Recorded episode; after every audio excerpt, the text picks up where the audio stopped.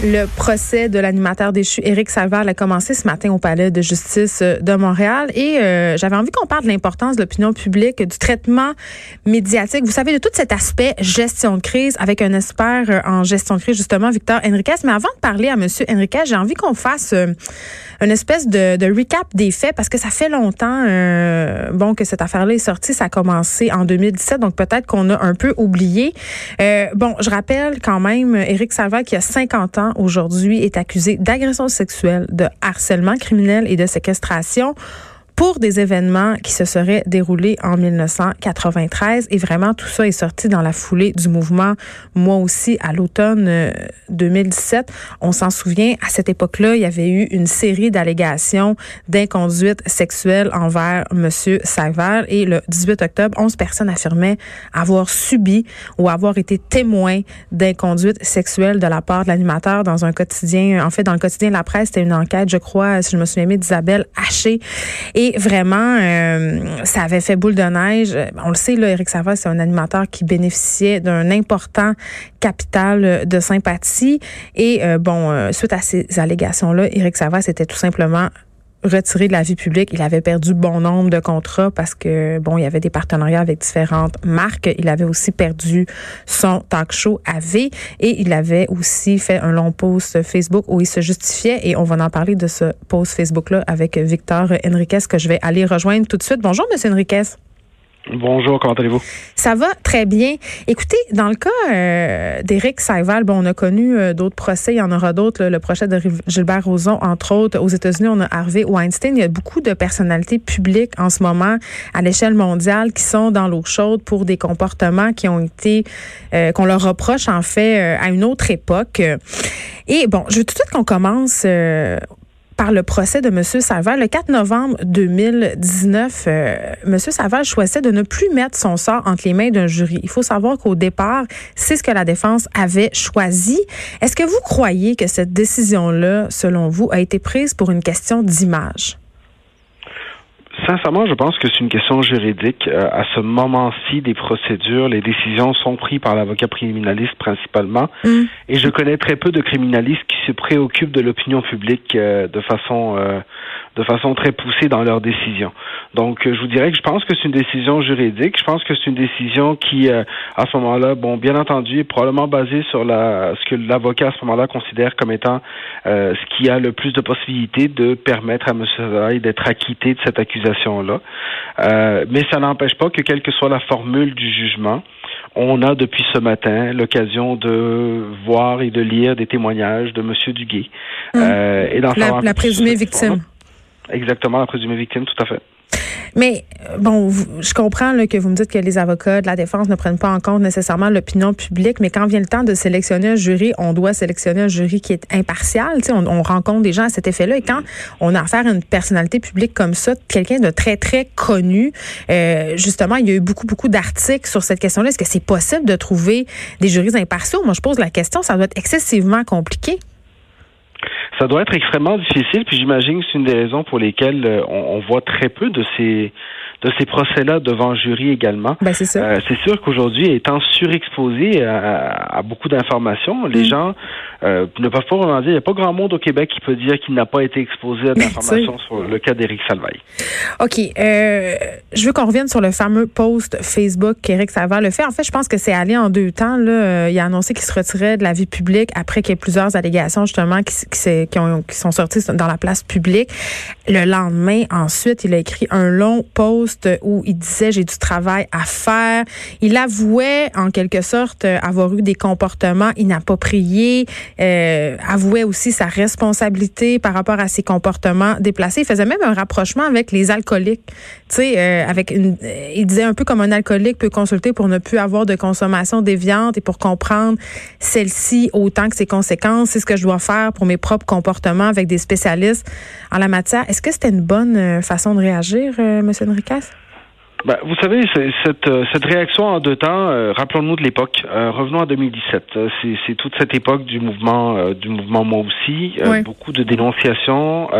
c'est une, vague à ce moment-là. Et on, on, décide dans cette vague-là, et c'est une vague qui est très bienvenue. C'est une vague où est-ce que on, on, met justement des gens qui ont eu des gestes inappropriés ou qui semblent avoir eu des gestes inappropriés. On les expose au visage du public. Et M. Salvaille, à ce moment-là, se sentant exploser dès les premières minutes, dit, je vais prendre une pause pour réfléchir à tout ça. Mmh. Euh, 24 heures après, les faits s'accumulent les témoignages s'accumulent et là, il en vient à reconnaître une certaine forme de culpabilité en disant euh, tel un alcoolique, je dois trouver le chemin de la sobriété. Il y a une phrase qui dit ça de cette façon-là. Et euh, à partir de ce moment-là, oui, en ayant cette reconnaissance de culpabilité puis en annonçant qu'il se retire à ce moment-là de, de l'espace public, euh, d'une certaine façon, on se dit bon, Monsieur Salvaille maintenant rentre dans une autre zone, celle où il va devoir prouver son innocence si innocence il y a, celle où il aura à se défendre s'il y a des accusations. Euh, bien entendu, il y a des conséquences. À ce moment-là, Éric Savaille, c'est pas juste une personnalité, c'est une marque, c'est une business. Éric Savaille, à ce moment-là, mm. c'est son émission, c'est les recettes Pompette. Euh, il y avait un livre en préparation, c'est c'est beaucoup d'employés en arrière.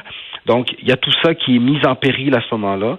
Et aujourd'hui, ce qui va, ce qui est intéressant de suivre, c'est voir ben, M. Salvaille qui à ce moment-là disait je, je dois trouver le chemin de la raison, je dois, je dois consulter, puis je dois m'améliorer comme être humain.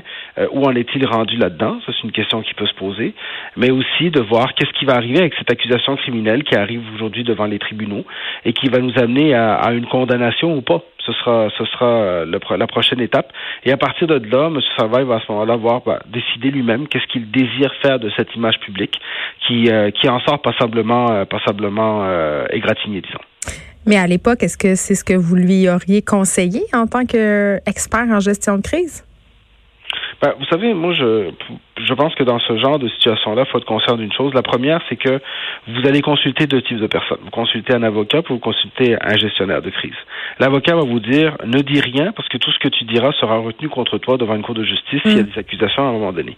Et le relationniste va te dire si tu parles pas et que tu laisses l'histoire se construire sans, sans que tu donnes ta voix, euh, tout ce qui se dit dans le fond, qui ne dit mot consent qu'on dit. Ben alors euh, tout ce qui va se dire va se scléroser dans l'opinion publique.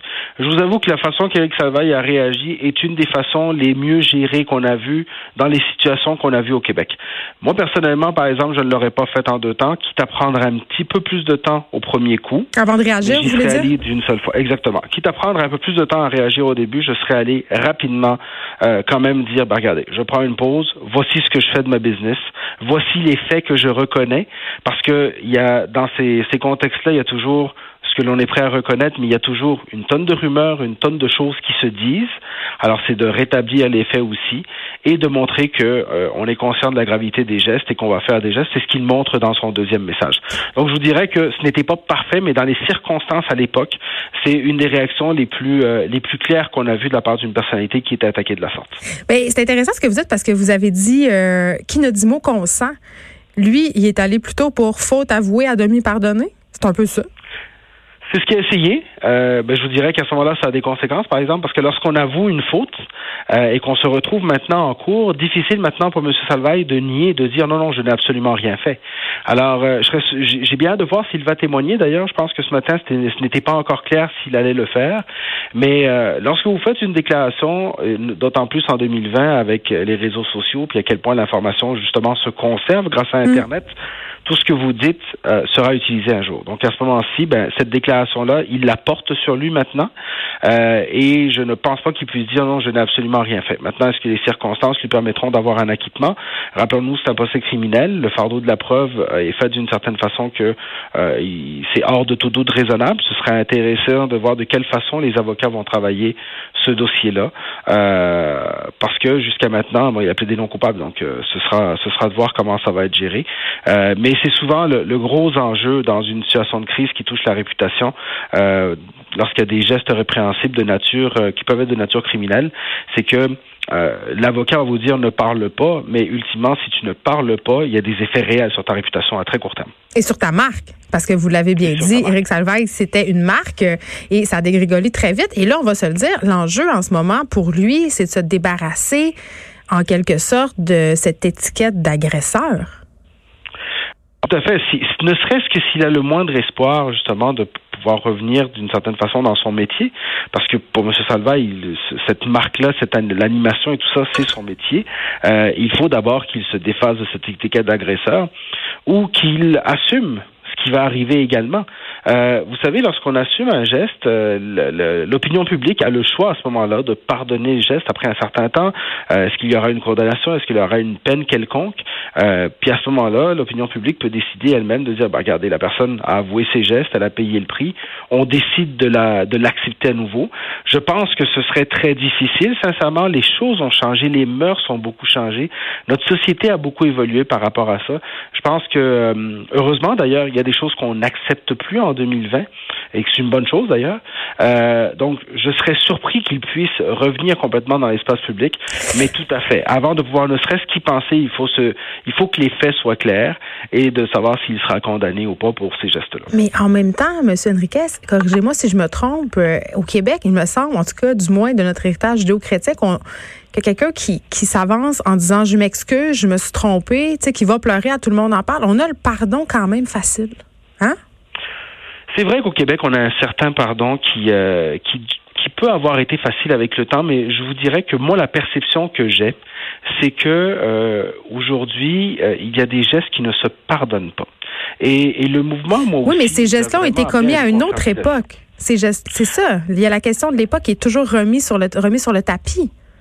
Vous avez entièrement raison. Et ça, là-dessus, c'est quelque chose d'extrêmement intéressant ce que vous dites parce que regardez avec les yeux de 2020 des événements de 1993. Ça marche pas, euh, Ça marche pas. Également, dans, dans le cas d'Hubert Roson, c'est un, bon exemple aussi. On regarde des événements des années 80 avec les yeux d'aujourd'hui. N'empêche que les yeux d'aujourd'hui sont, sont ceux de l'opinion publique. Hmm. Alors, mettez-vous à la place d'une marque ou d'un commanditaire ou d'une entreprise qui doit s'associer à des personnalités publiques pour commanditer ou publiciser. Je ne m'associerai pas aujourd'hui à une personnalité qui a eu des gestes déplacés, même si c'était il y a 50 ans simplement parce que dans les mœurs d'aujourd'hui, comme marque, comme entreprise, mon risque réputationnel est beaucoup trop élevé de m'associer à une personne comme ça. Et à ce moment-là, ça devient aussi économique de dire je ne peux pas revenir dans l'espace public parce qu'il n'y a personne qui va payer pour de la publicité, par exemple, dans une de mes émissions. non, ça serait excessivement risqué, par exemple, de la part de V de le ramener, mais parlons-en justement euh, de la question économique de la marque par rapport justement au, fanbase de, cette personne-là. Tu sais, on peut penser à Eric Salvaille, mais on peut penser aussi à Eric Lapointe qui, qui en ce moment fait face à des bon euh, à des accusations en guillemets de, de violence conjugale. Ces gens-là sont très très aimés d'une certaine partie de la population. Il y a des gens qui continue de les appuyer là-dedans, de les suivre, euh, même de ne pas y croire. Et ça, ça influence quand même euh, l'image publique que ces personnalités-là continuent d'avoir malgré les gestes qu'on leur reproche. Ah, tout à fait. Puis vous savez, il y a encore des gens, il y aura toujours des gens pour défendre Eric Salvaille. Euh, tout est une question aussi de quelle est l'image qu'on s'est créée. Vous savez, Eric Salvaille, c'était le gendre parfait. Ben euh, le bon gars qu'on que on voulait présenter à, sa grand-mère. Euh, et cette image était très clean, très propre. À ce moment-ci, donc c'est vraiment littéralement cette image-là été complètement détruite. Euh, dans le cas d'Éric Lapointe, par exemple, euh, une image beaucoup plus de bad boy, une image un peu plus sombre, euh, une image, je vous dirais peut-être moins moins, poli. ce qui fait exactement moins poli, ce qui fait que les allégations qui sont en cours, les accusations qui sont en cours jusqu'à maintenant, euh, sur lesquelles la lumière n'a pas encore été faite, ont peut-être eu moins d'effets immédiats euh, sur Éric Lapointe. On a, on a comme opinion publique une évaluation qui est à géométrie variable aussi, parce qu'on se fait une idée sur les gens et c'est cette idée-là que les gens détruisent ou pas par leurs gestes. Mais je trouve ça tellement intéressant ce que vous soulignez, M. Enriquez, parce que moi, je me pose toujours la question suivante. Je me dis, eh, vous savez, toutes ces vedettes et tous ces politiciens, ces politiciennes qui ont une image très, très lisse, très, très formatée, très, très contrôlée. Vous savez, on comprend là, certaines personnalités publiques, que ce soit dans le monde artistique ou dans le monde de la politique, il euh, n'y a rien qui dépasse ils sont ou elles sont impeccables. Et ces gens-là, quand ils tombent, ils tombent de haut. Est-ce que au niveau des relations publiques, c'est une bonne chose d'entretenir cette image de la perfection-là où on n'aurait pas davantage à se montrer plus sur notre vrai jour comme ça? S'il se passe des affaires, les gens tombent moins en bas de leur chaise.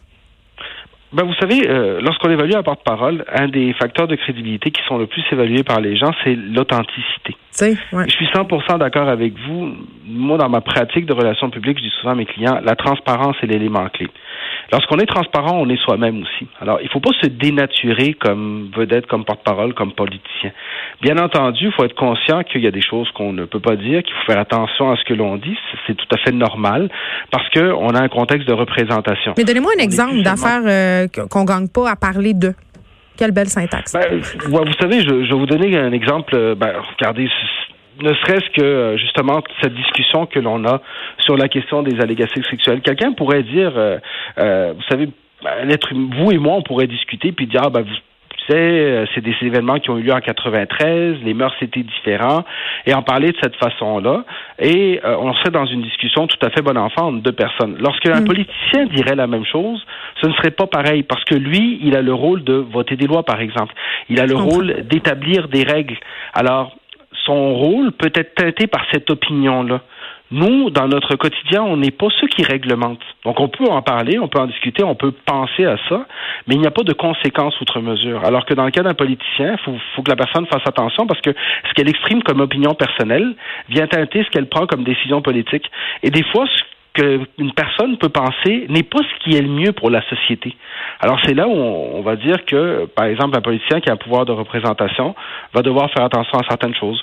Ou le porte-parole d'une entreprise, par exemple, qui, même s'il est porte-parole et que c'est une personne qui porte la parole de l'entreprise, son rôle, c'est de parler au nom d'une entreprise. Alors, son opinion personnelle n'est pas ce que l'on veut entendre. Ce que l'on veut entendre, c'est l'opinion de l'entreprise, parce que c'est ce qu'il représente. Alors, ça dépend du rôle que chacun joue, bien entendu, la liberté qu'il peut avoir par rapport à ça. En terminant, euh, M. Enriquez, dans quelle mesure, euh, selon vous, l'opinion publique et voire même le traitement médiatique qu'on fera euh, de M. Saival ou de son procès va avoir un impact sur l'issue de celui-ci? Vous savez, je pense que l'histoire jusqu'à maintenant, elle s'est déjà construite, elle s'est bien construite. Ça fait quand même deux ans et demi que cette histoire avance. Je ne pense pas qu'elle ait une influence réelle. Cependant, ce que je, je pense, c'est que le résultat du procès, lui, aura une influence importante sur ce que l'on dira de ces histoires-là. Si M. Salvaille est acquitté, mon opinion, c'est que les conséquences peuvent être plus importantes sur son opinion publique que s'il est condamné. Oui, puis sur la perception qu'on a de notre système de justice aussi. C'est tellement important et c'est un élément sur lequel euh, on en parle peu. Mais euh, il y a cet équilibre entre le tribunal populaire et le tribunal de justice. Euh, les fardeaux de preuve ne sont pas les mêmes, mais le, système de justice a une responsabilité, c'est de s'assurer que le public conserve sa confiance envers le système. Et c'est ce qu'on va aussi évaluer à travers les prochains jours, parce que les gens, dans la majorité, se sont déjà fait une opinion sur la situation. Très bien, Victor Henriquez, expert en gestion de crise. On se parlait du procès d'Éric Salvaire qui a commencé ce matin au Palais de justice de Montréal. Merci beaucoup de nous avoir parlé. Merci à vous. De 13 à 15. Les effrontés.